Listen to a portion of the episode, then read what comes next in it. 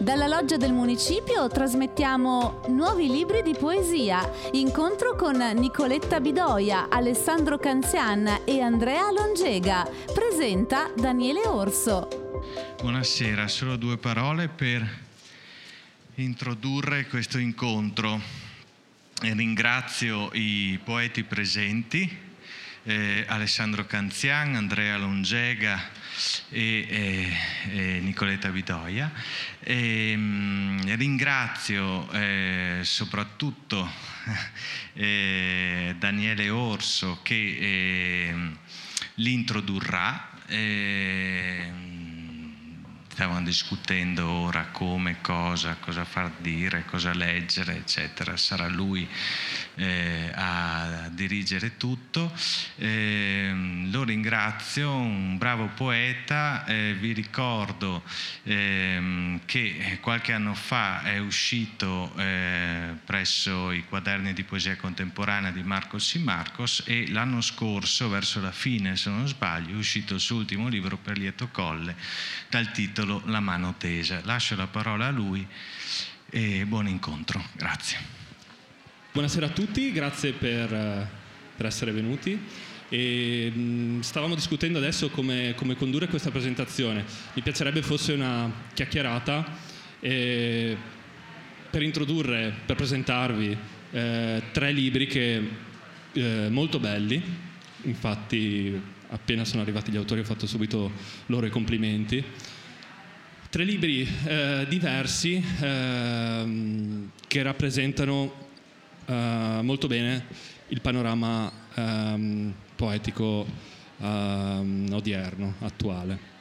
Comincerei, se voi siete d'accordo, con, uh, in ordine rigorosamente alfabetico, che poi anche per galanteria, ma non, presentando i tre, i tre, autori.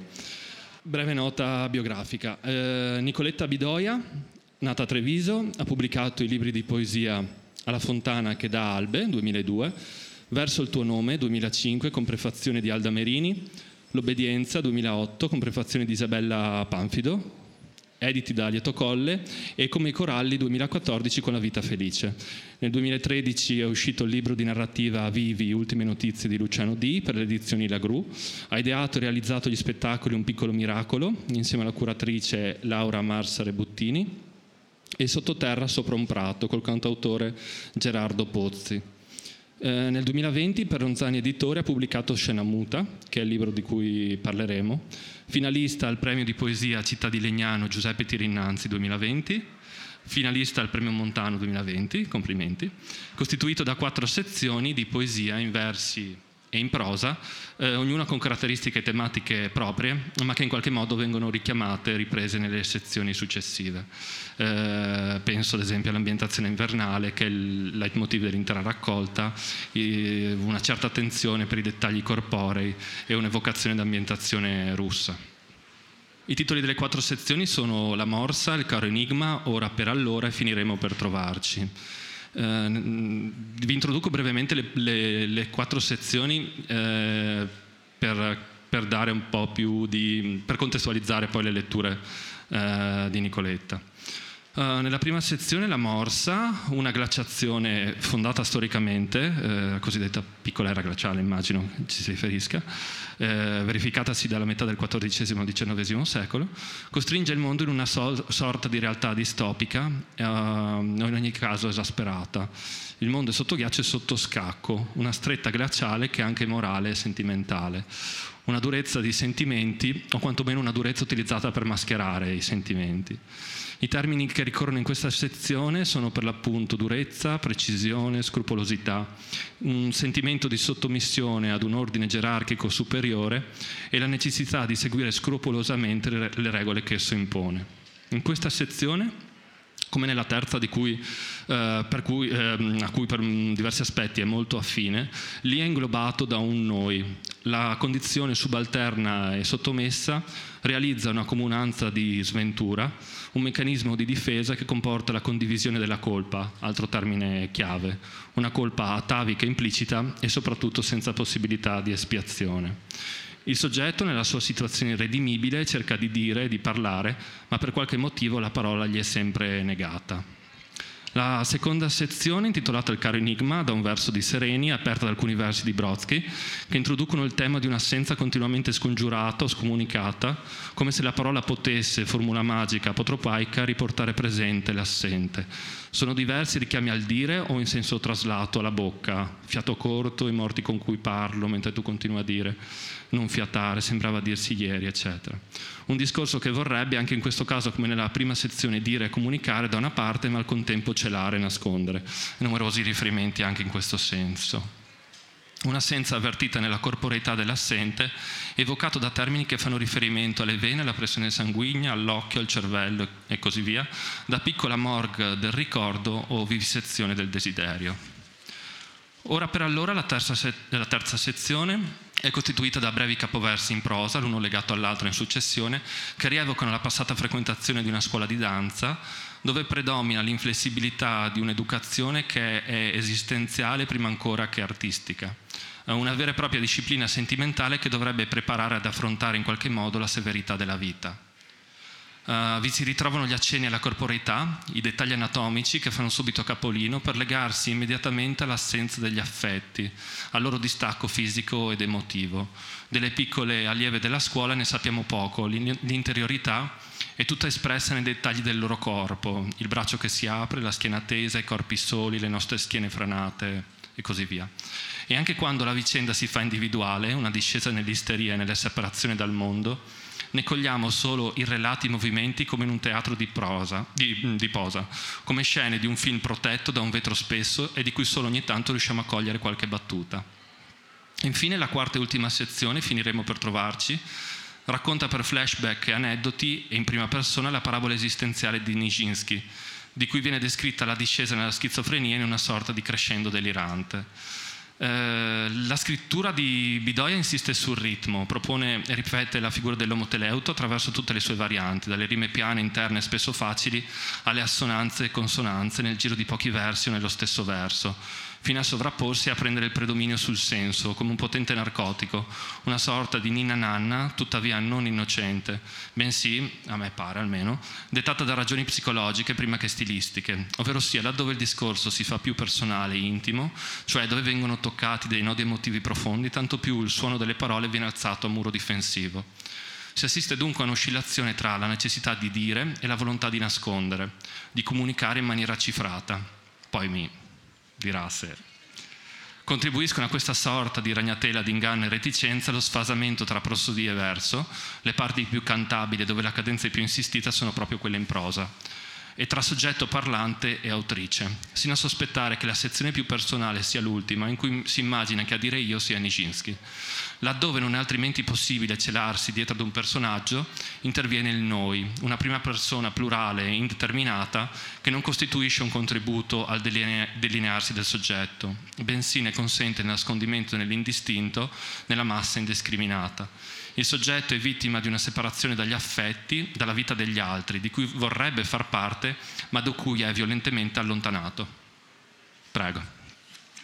I primi due sono tratti da, dalla morsa. Quando finirà questo secolo lungo di ghiacci e novene, l'irrigidirsi dei propositi che cristallizzano col fiato? ci chiediamo se sia del bianco, l'invenzione dell'Eterno. Abbiamo puntellato le travi perché non cedano agli inverni e trovino forza dal basso. Conversiamo sottovoce di pane e di vento e di come da tempo si raffreddi anche la retina che tutto stenta a trattenere ogni giorno, prima di uscire, mandiamo a memoria gli alfabeti, li prepariamo a concentrarsi su pensieri di tundra e la durezza che c'è. I prossimi invece sono dal caro enigma. Non fiatare, Scampala questa confessione diffusa, il darsi in pasto ai sazi. Sembrava dirsi ieri tacendo l'uomo che aspettava davanti al banco della frutta il suo turno. Lo occupava il rovello, o così è parso da un suo cenno, di tirarsi fuori dal massacro del tutto a ogni costo, omettere il nucleo e i dettagli dal discorso, rarefare il racconto per salvarsi? Forse, non è detto. Trovare oggi la tua chiosa, vederla scritta, la tua illusione, mi rinfranca. Non c'è nessuno a cui io non abbia da nascondere qualcosa. Non essere infelice, o sii pure infelice se devi. Il taglio di luce intanto tocca i pini dopo il temporale e sembra che i rami si scuotano dal torpore in cui li hanno fatti cadere i nostri occhi, dibarricati lascia che la vena si ricomponga dopo l'abbandono e separa il dono di ognuno dalla ferocia che porta in seno. Tieni conto della visaglia del male, riconosci nella pronuncia nuova di poliglotta e non ti opporre se si smaglia la memoria. Qualcosa bisognerà pur perdere, in qualcosa bisognerà pure svanire. Amame mucho, che assiamo io, cantava tua madre, e non scrivere nulla di decifrabile nelle lettere. E se fossero i ghiacciai sciolti in una resa a somigliarti, o la caletta più nascosta che esita persino a vivere, oltre che a mostrarsi. Ho visto un uomo entrare in un bosco puro di betulle e allungare al cielo il contorno del pianto. Ogni cosa incerta ti somiglia e affranta e bella.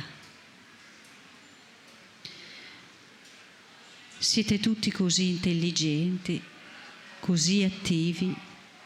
Qui è scena muta, è scena da poco. Si depongono le attitudini come chi preferisce mancare lo scopo e ama solo i tempi morti. Questi versi invece sono, sono prose poetiche prese da questo piccolo racconto di formazione di questi adolescenti, come diceva, eh, che andarono in un collegio, lasciarono le loro città, i loro paesi. E quindi è una storia di sradicamento oltre che di caduta. Prima di dormire pensiamo a quanto grandi sono le pianure e a quanto distano i corpi dall'amore. E ogni notte che seguirà quella temeremo che una scossa provochi una fessura e poi una falla enorme, nucleo si divida per sempre tra due terre. Il pianista rientra con noi in autobus da Mancasale. Costa il Ionescu, tiene strette sulle gambe le sporte della spesa il suo sguardo non riposa su niente, oltreprassa le frontiere, resta fisso sulle molte variazioni di un ricordo. Con la schiena tesa a fronteggiare la memoria ci insegna come può essere severo un dolore nel riservo, come aspetta di rincasare la sera per crollare su una sedia. A pranzo le suore smistano la posta e con quella i legami e gli stampi lontani delle labbra.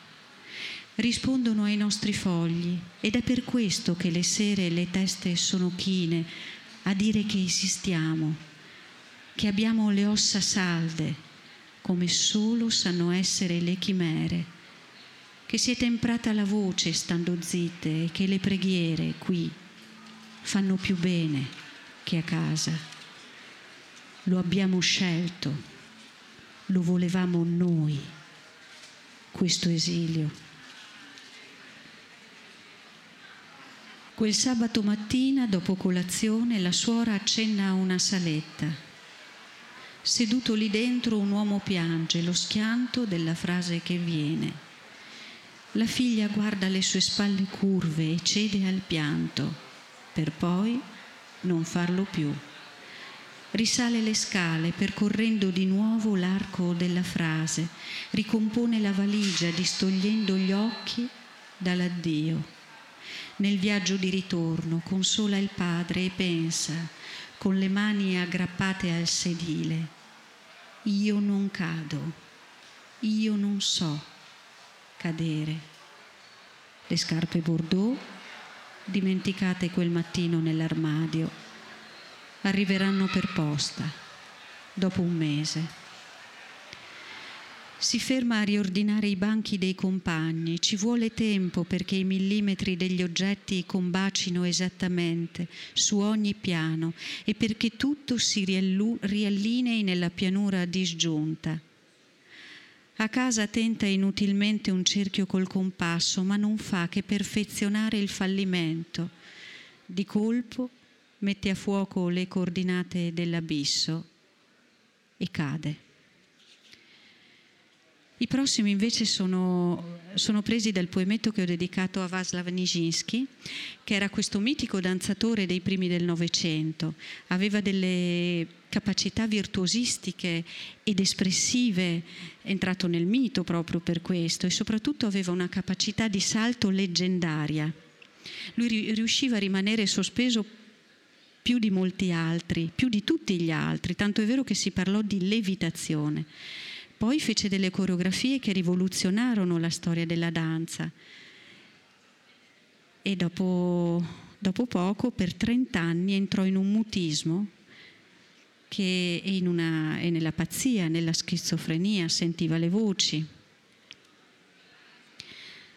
Abbaglia ancora la bianca e santa Pietroburgo, la neve appoggia sulle spalle il suo saluto. Alla scuola imperiale ero Niejinka, il tenero, ero il nervoso periodare del veggente. Io vedo tutto, io vedo il dolore che si imbosca nelle parole, il sentimento oscurato dalle labbra. Io ascolto il mite, i versi muti di chi muore a sé e non ritorna. Già da allievo miracolavo nel salto, perché se parto alla volta del cielo è per restarvi a lungo, a mezz'aria.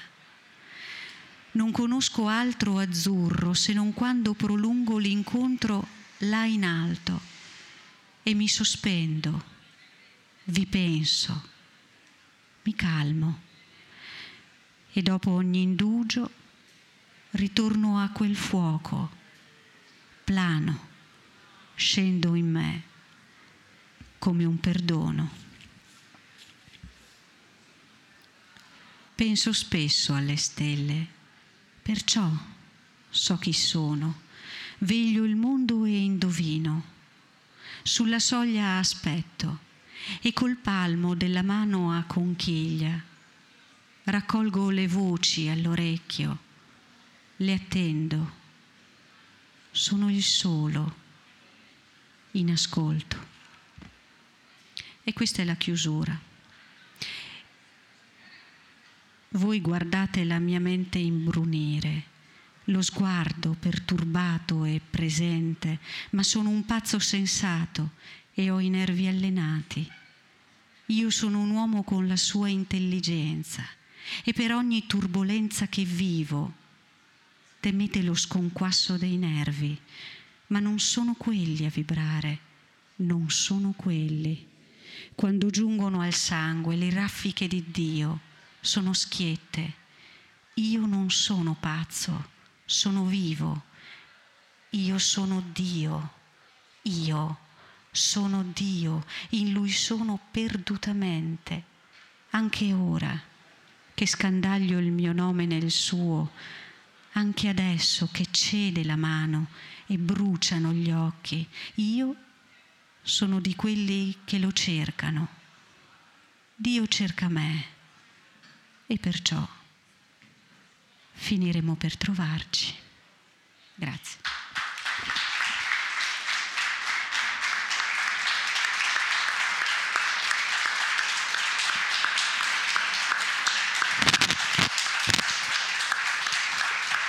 Grazie. E come avete sentito è una poesia dalla forte tensione recitativa. E, mm, magari poi se, se, ci sarà tempo ci hanno detto insomma, che i tempi sono abbastanza tassativi in questo ossimoro.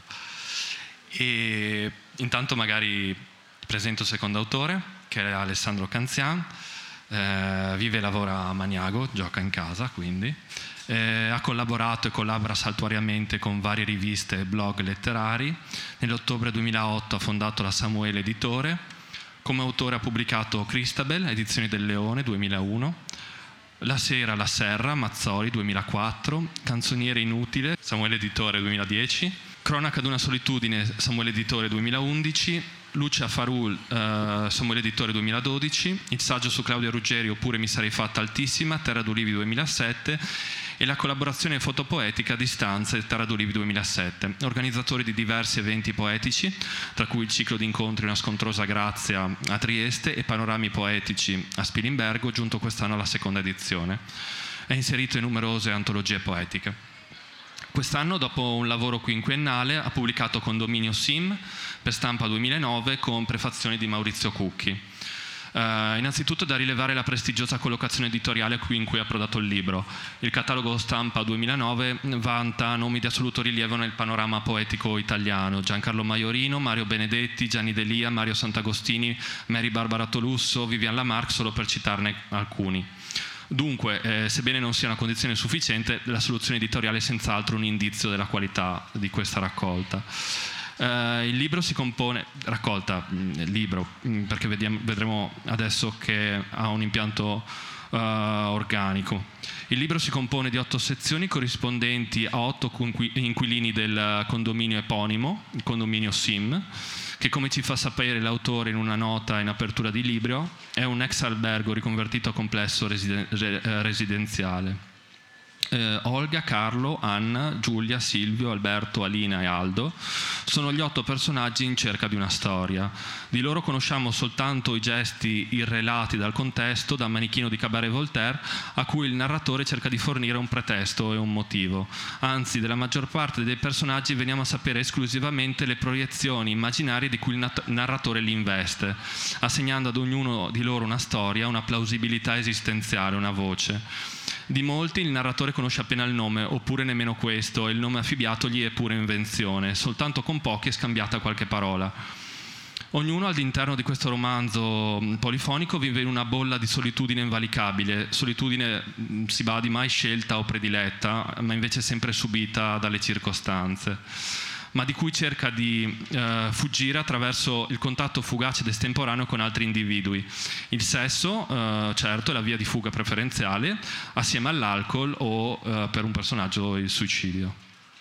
La condizione dei personaggi, eh, sebbene storicamente determinata, non è mai analizzata in maniera sociologica, come rileva anche Cucchi nella prefazione, e magari poi l'autore ci dirà qualcosa su, a questo riguardo. La solitudine è un dato assunto nelle sue connotazioni esistenziali o, esist- o, esistenzialistiche, per così dire astoriche, nonostante di alcuni di questi personaggi veniamo a sapere o a intuire il lavoro, l'infermiera, il manager e così via.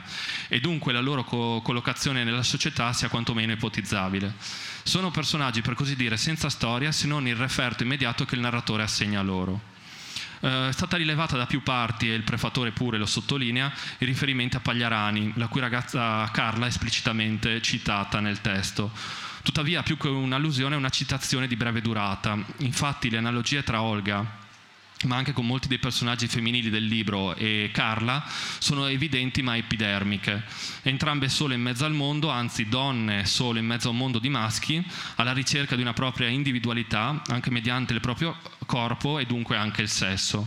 Eppure le similitudini finiscono qui e le differenze sono evidenti.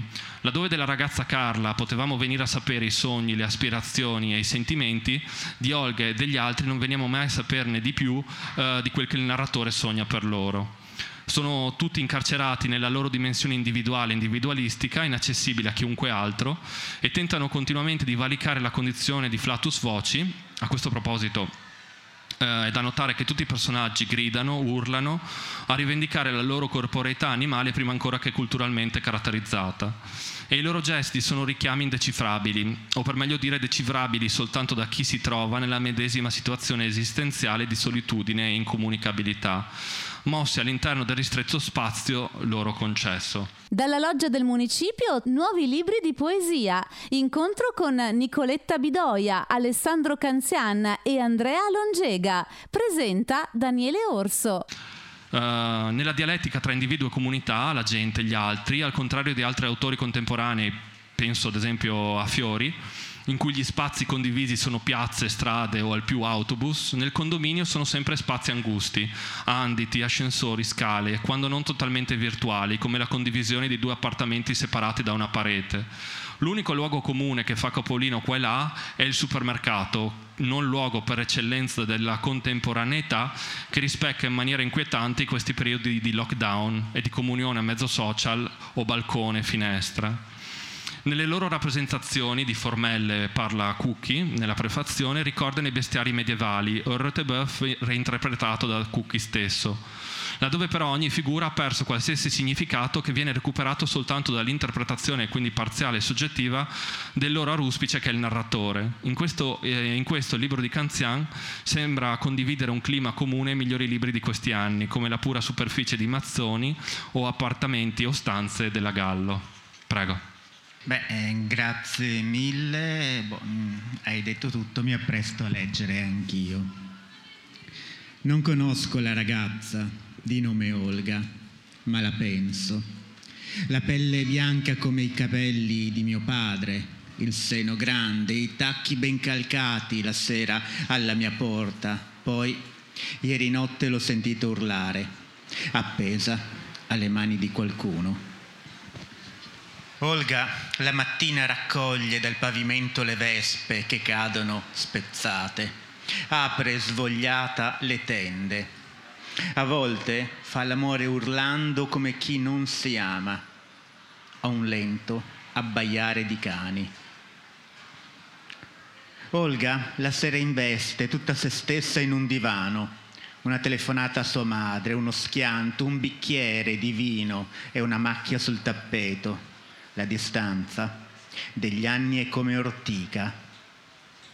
Carlo è ragazzo della porta accanto, vive solo, grida a volte di notte perché tutto ciò che è trattenuto alla fine esplode, butta le immondizie la sera, come la vita, una volta alla settimana.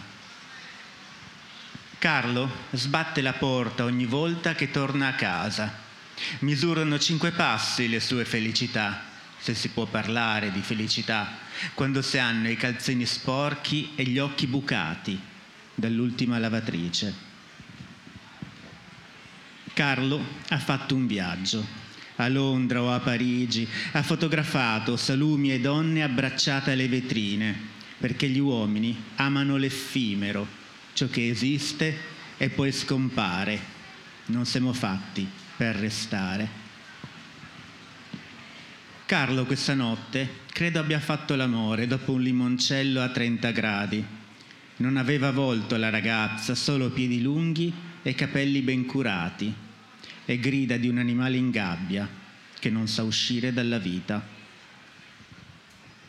Anna ha le gambe lunghe, le shorts spesso e i tacchi la sera quando esce, ma se l'ascolto da dietro la sua porta la sento sola respirare, non vuole essere toccata. Anna ha messo sul balcone due vasi senza fiori. Li ha messi in fila contro il muro come rappresaglia. Anche il vuoto dice la forma che ha lasciato. Giulia è la ragazza che vive all'ultimo piano del condominio e la vedo solo nei giorni in cui l'ascensore non funziona, come quando ci si deve incontrare ma non si riesce. Giulia oggi mi ha stupito. Nella corsa per le scale si stringeva contro il muro con lo sguardo che aspettava, la stessa gonna indossata ieri, finché guardandomi ha detto dai, mi scappa la pipì. Silvio amava leggere poesie, ma non le finiva mai davvero. Doveva saltarne un verso, due per capirne il senso, come con le donne, che non riusciva mai a guardare intere. E poi Silvio mi ha portato una confezione di pasta e si è giustificato dicendo che cercava solo di eccitare la ragazza, un topicida, nella bocca d'un cane. Aldo vive in condominio da appena qualche giorno, ma lo vedo spesso. I capelli brizzolati da dottore o ingegnere, lo sguardo fiero, le scarpe pulite, come chi è stato buttato fuori casa. Siamo tutti prodotti da supermercato, è una cosa che ho sentita dire in giro e oggi qualcuno ci rideva sopra. Diceva che alla Coop fanno le offerte migliori. Aldo se n'è andato salutando solo la ragazza che pulisce, quella nuova, ma lei gli ha risposto male per istinto o esperienza o perché il mondo è uno, uno è uguale e si è voltata dall'altra parte.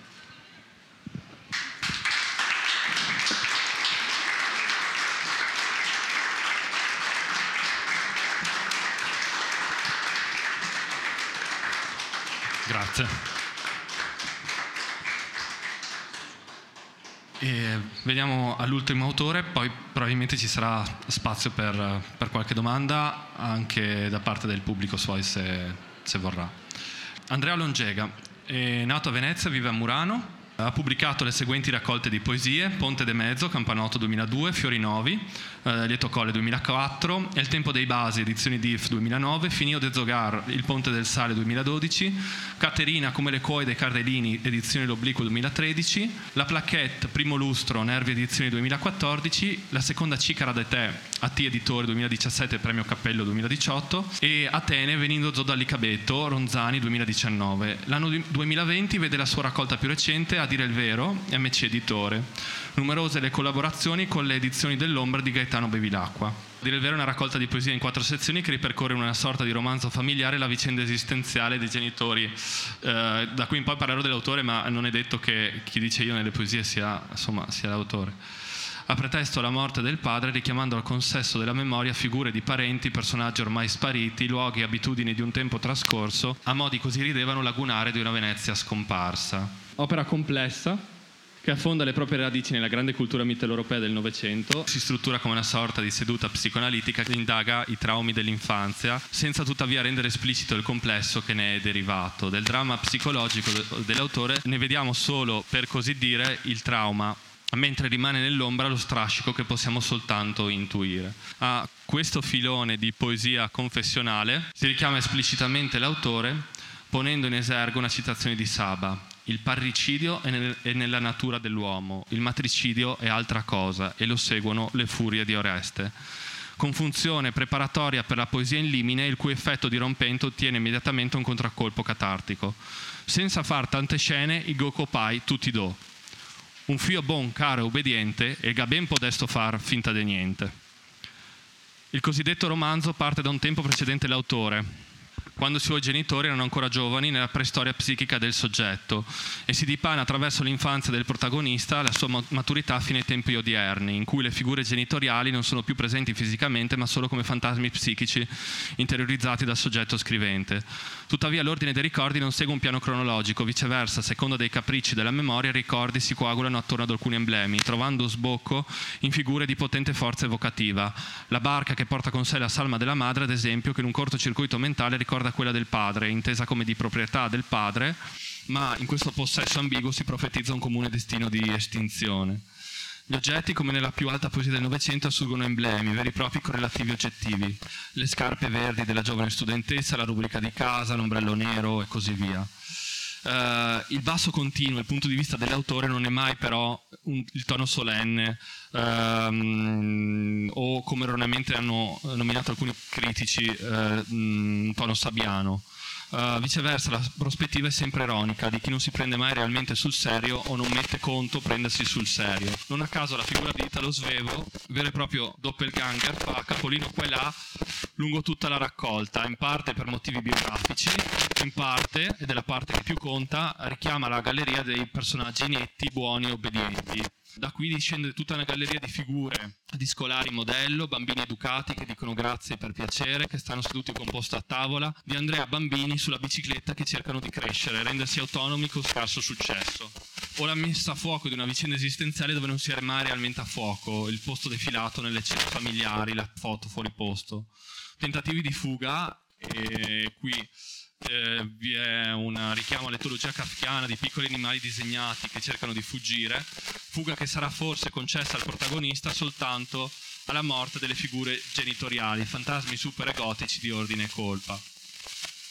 E, anzi, è proprio la fantasia edipica uh, di parricidio e matricidio a consentire un insperato sblocco dallo stallo psicologico. E infatti, come omicida dei propri genitori, si fantastica il protagonista. Tuttavia, eh, questo sogno di crudeltà e omicidio è continuamente bilanciato dalla colpa di essere un ingrato, di non aver badato a sufficienza ai propri affetti, in una sorta di autoaccusa, di auto-umiliazione che ricaccia nuovamente il protagonista nei propri vincoli affettivi. Il vero, eh, il titolo emblematico, a dire il vero, ritorna come un refrain in numerosi testi, la necessità di dover dire il vero per rispettare la memoria dei trapassati e per rispettare il vincolo di obbedienza imposto dal superiore genitoriale. È continuamente messa in discussione dall'autore che dubita della propria affidabilità, fino al vertice figurale in cui l'autore in un'immaginaria salita al banco dei testimoni conta di fallire non già per una volontà di mentire, bensì per il rumore involontario prodotto dalla seda, per lo scricchiolare del legno della pedana e così via, nell'abisso di vergogna ironizzata in cui precipiterebbe. Tuttavia, i vertici più alti di questa altissima, devo dire, poesia sono toccati proprio quando all'autore sembra, sfuggi- uh, all'autore sembra sfuggire quel di più di emozione, di patetico in senso nobile del termine, che si coagula, si coagula attorno alle figure dei genitori, ricordati, evocati, e nella psiche dell'autore sempre presenti nella commistione del piano dei vivi e di quello dei morti. Prego. Specifico, la madre è morta, ma il padre è vivo e vegeto. In sto caso non vale regola, che nel venire ad abitare del vecchio papà vicino al fio, vorria che fosse il fio a torse cura del vecchio papà, perché invece è proprio il fio che scantina, che fa dentro e fuori dagli ospeai, se qui del fio e a vose che continua a dir grazie, tra i vosi degli altri ricoverai. Da piccolo il poeta era un puteo ubbidiente, Niente a che vedere coi putei che adesso che dice iperattivi. A Toea stava composto. In albergo a Cortina, tra primo e secondo, e domandava per piacere che venisse anche a cambiai Piron e Corteo. Ubbidiente anche adesso. Agli ordini degli altri è scatta subito in pie e si abidea che dice di passare un momento in presidenza Venendo per Sky in corridoio, il cuore comincia a battere forte e pensa subito di aver fatto qualcosa di sbagliato. Ma chi lo sa se so proprio Dio dirlo al vero? Metteme sul banco degli imputati, fasseme giurare su Holy Bible, che montarò sora farà tutto un scriccoare il legno della pedana e a carega una volta che mi sarò sentato ancora il Messiga perché comagno il pesce non m'è giunto col corteo. E sbatte forte a man sora de Atoea e il viso che diventa rosso. Vergognite Andrea, che ti gavo esto per sempre restare a, sentà composto col tuo fiocco ceste brusa sui pinsi, non si sfiaccia, nel refettorio grando dei suore. Adesso par fine al ganca un amico che d'inverno se trova e va in giro per l'isola Eo co chi braghe così arghe de gamba, le eredita tutte dal cugnà, che col cammina un poco più svelto e sventoea, e sventoea come bandiere. non gliene vuol più saver de star bon in brasso a sua mamma. Ea, ridendo, e gli ho dà da tegnir sore gambe a un foresto. Subito il puteo sequetta, beo, fermo, serafico. E il pepito de goia, con tutti i sonninoi. Un matricida, ti vedrà. Svevo quarta. Che godito per mettere il coirio a testa in drio, varda verso de mi, e ago visto ancora più chiaro sotto aiuce forte, e socio sbiego e ceste punta verso de mi. Ah, dottor Coprosix. Adorata da mia mamma e dai suo dosso re più grande, quasi santificata e non Adelia, e foto tenue strette come santini. Una la mostrava sentada su una carrega de paggia. Gli ultimi anni, ti dicevi, e già era maiada, e agaveva i manche che tremava. Una volta, da ti, dal genaro, doparò i dita sottovose, e abeveva, st'altra versione dei fatti. Svevo seconda. Gerimo tutti i fioi della laguna, gerimo tutti masanette, come in una dei tonovee il piccolissimo Nini, che ne bastava una acqua, un legno e eredi in alto picae. Ma adesso, svevo, guarda cosa che siamo diventai. Gente paurosa o spaccona, gente ordinaria. Questo è il resoconto di un sogno de due genitori che negò uno vivo e uno morto. Queo vivo cammina per casa descalzo, co do penini bianchi e issi da puteo. Queo morto stanotte gli ha messo a sugar su stendini verti in bico su escae, una montagna alta de biancheria. Intorno al coio gli aveva una coeanina e asca e fina, de spago. Questa si intitola Cottisso, il cottisso è diciamo um, i rimasugli del vetro quando non vengono utilizzati e vengono lasciati raffreddare, quindi sembrano quasi appunto delle, delle pietre di vetro. Cottisso. E tombe nove, come case nove, pena che ti va abitar. Massa bianchi i marmi, massa ustri. Nessuna scoetta o strassa fermai con una piera da drio e apide, per nettarle dai fogge, dai rametti che casca da in alto i cipressi. E i fiori? I fiori se tutti sbagliai, massa dei catti, massa coerai in cima dei maneghi. Cosa, ma, cosa può mai durare un giglio, una rosa, un fiade capelvenere? Vardeve ben intorno, vardè qua. Begognette rosa corriva e primavera, ed inverno tanto verde, una pianta bassa, forte, che impenissa. E dopo tanti anni che non sarà più tempo da perdere, sassi bianchi, tondi, o qua, a Muran, tocchi grandi de Cotisso. Ti ghega fatte buttar via, chiedò Manteina esiere, che a davanti al specchio si metteva intorno dei spae per farsi i cavei mi per giocare usavo come cotto e igandome strette intorno della vita. E fra de voi altri stai sighe urli in bagno che a mattina e mi dea tra il corridoio e la camera che non capivo. E l'ultima che chiude. Tiga capio adesso, tiegaette ben tutte. Ecco, questo è il suo ringraziamento dopo tutti i chischei e case e case che il Gegasa.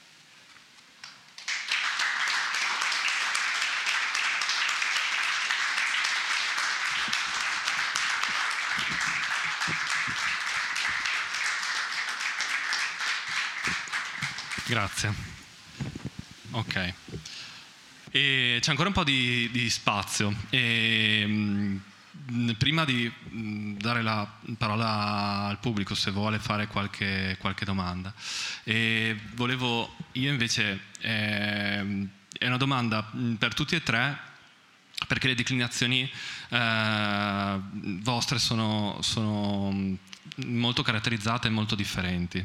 Eh, la domanda è come che mh, potrebbe sembrare banale, ma come i social influenzano poi la vostra uh, attività poetica. Nel senso che di Alessandro Canzian Uh, i testi uh, li avevo già letti qualche, prima che uscisse poi il libro, qualche testo era già comparso su, uh, sulla rete, su, su, sui social, insomma. Ormai siamo tutti in contatto e non è tanto quanto influisce sulla diffusione poi della poesia, ma quando po- proprio ha influito su... Uh, sulla loro mh, strutturazione finale, sulla sua struttura finale anche del libro, nel senso che uh, se, mh, questo vale mh, per tutti e tre, se in qualche modo si lasciano poi influenzare da, uh, da eventuali critiche o suggerimenti dei testi che, vengono, che, compaiono in rivista piuttosto che in questo caso sui social per la strutturazione o se invece il progetto è ben eh, delineato fin dall'inizio insomma, del, del libro. Io credo che questo personalmente, ma insomma di un libro conti per me più eh, del singolo testo poi la, la struttura, eh, come è composto poi un libro di, di poesie chi vuole iniziare magari. Visto che mi hai citato, boh, rispondo io. No, in realtà ehm, il social in questo caso, cioè la domanda, permettimi, ma è, è, impropria, nel senso che i social non c'entrano. Allora, qui vorrei rivestire, mi prendo per giusto due secondi e mezzo, vorrei rivestire un po' i panni dell'editore perché poi le due figure si completano nella, eh, in quello che io sono quotidianamente. Allora, oggi c'è un eh, eh, grande fraintendimento dato dai social che poi si riversa nella realtà, cioè che avere un un grande applauso eh, dia una direzione. No, non è così, nel senso che se tu hai tante pecore che belano, va bene, sono tante e fanno rumore, ma restano pecore. È molto più importante avere due, tre a persone importanti, intelligenti, con esperienza e competenza, esperienza soprattutto e competenza, perché sono le due parole chiave per fare poesia, poesia seriamente, ecco, quelle due o tre persone bastano a dire. Eh, io sì, tu hai letto come altri, insomma, come qualcun altro ha letto, ma in realtà non era per cercare un feedback. Una cosa che mi preme far sempre passare e, e che discuto spesso con i miei autori è che un testo non nasce mai così, cioè raramente raramente capita, può capitare, però raramente un testo è frutto di anni di lavoro e soltanto gli anni di lavoro creano un testo che poi è riuscito ed è riuscito anche se non piace alla gente, perché poi è la storia che dice se un testo sopravvive, per cui quello che tu hai letto è un lavoro, era un lavoro in fieri che mi piaceva testimoniare, infatti eh, la prima parte del condominio Seimolga era già uscito nel colore dell'acqua, un libro del 2000, inizio 2006 e io credo sia importante oggi, in un periodo in cui noi non abbiamo il grande autore, laboratore, però abbiamo tanti piccoli laboratori, piccoli grandi laboratori, far vedere questo tipo di lavoro, perché questo è terreno fertile per poi l'apparizione del grande autore che verrà prima o poi. Ok,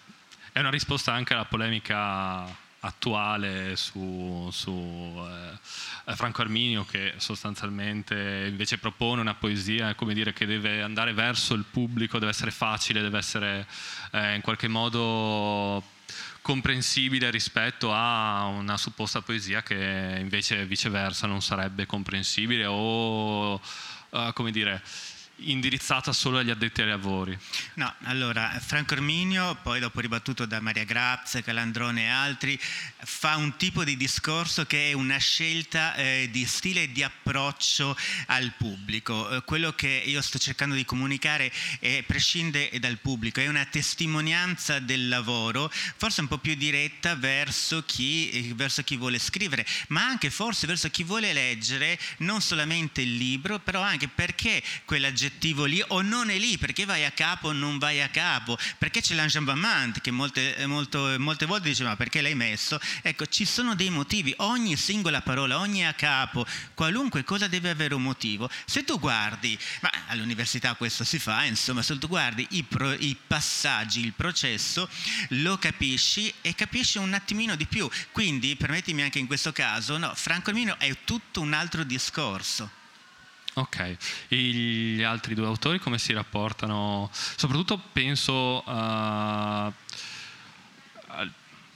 allora, di Nicoletta mi sembra che sia una poesia che necessita di, di un pubblico, cioè eh, ha una forte componente recitativa, cioè, eh, come dire, la, la sua uh, dicibilità è molto marcata, Eh, dicevo. eh, ecco, sì.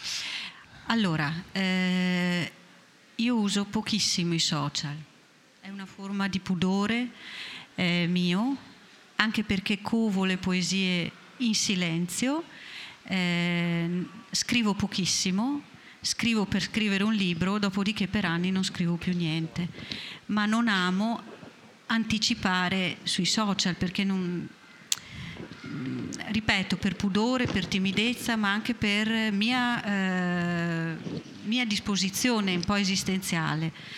Eh, ho bisogno di sottrarmi a questo imperativo sempre che c'è di, di- di visibilità, di, eh, di presenza, di, trasparenza, ma è, è una questione di carattere.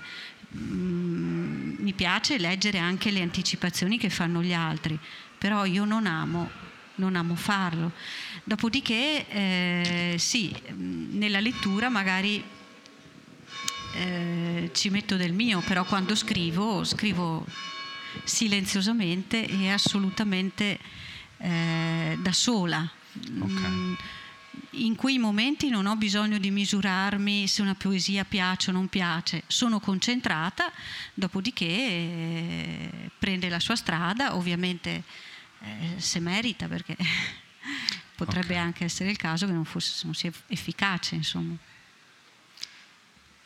Andrea Longega, soprattutto penso la condizione particolare della poesia dialettale in questo paese, cioè in questo frangente, insomma in questi contesti storici.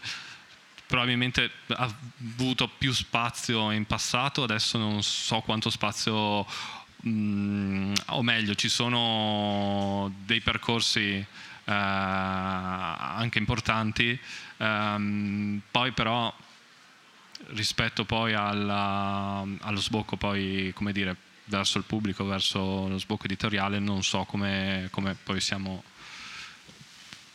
No, devo dire che, che la poesia dialettale, per quanto mi riguarda, è sempre stata ben eh, accetta anche e richiesta.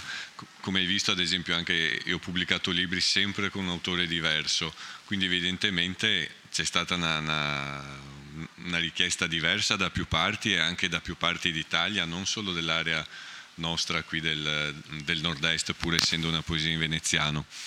Come diceva Nicoletta, anch'io non, non ho molta dimestichezza con i social, però devo dire anche che se, vo- se mi chiedono, se mi chiedessero, mi hanno chiesto, spesso è successo di pubblicare qualche anticipazione, io sono ben contento, mi, mi- mi piace, però non è che lo cerco. Mm, Quindi anche lì secondo me c'è un po' una rete, no? quindi io pubblico te, tu pubblichi me su un po' sul... bisogna conoscere un po' chi si tiene un po' in disparte rimane in disparte, però devo dire che pur non contraccambiando, perché io non ho blog, non scrivo, non- se non i libri di poesie, però sono sempre stato ben, ben accolto, E- e come le fluenze altrui. che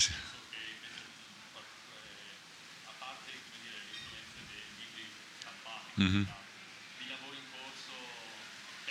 Sì, nel lavoro in corso anch'io lavoro sempre per conto mio, diciamo. Poi alcune, diciamo, alcune poesie le faccio anche leggere magari a qualche poeta, poeta importante, E, mm, però non vado più in là di così. Poi se mi chiedono se ho poesie per pubblicare un libro, come diceva Nicoletta, le faccio leggere, se poi piacciono bene e si ha un parere anche lì positivo, si, si va. Però per esempio questo libro è uscito proprio in tempi di, di chiusura, di lockdown, quindi esce adesso un po' per, per la prima volta. Così. ci dicono che ci dicono che siamo, siamo in chiusura se c'è qualche domanda rapidamente dal pubblico eh, per gli autori Entro io forse, se c'è qualche domanda fa il pubblico, se la tiene tra sé, ci pensa e magari la pone agli autori la prossima volta. Mi premeva solo eh, dire, eh, vabbè, scusa agli autori per eh, l'inconveniente, scusa anche eh, al pubblico, eh, c'è stato un imprevisto e, e, lo risolveremo senz'altro per il prossimo incontro delle 9. Eh, buona serata, buon Pordenone Legge, grazie a tutti.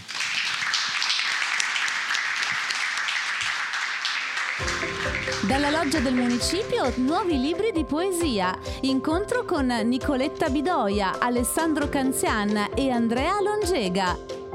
Grazie per aver ascoltato la radio di Pordenone Legge. Tra poco in onda un altro incontro. Resta sintonizzato.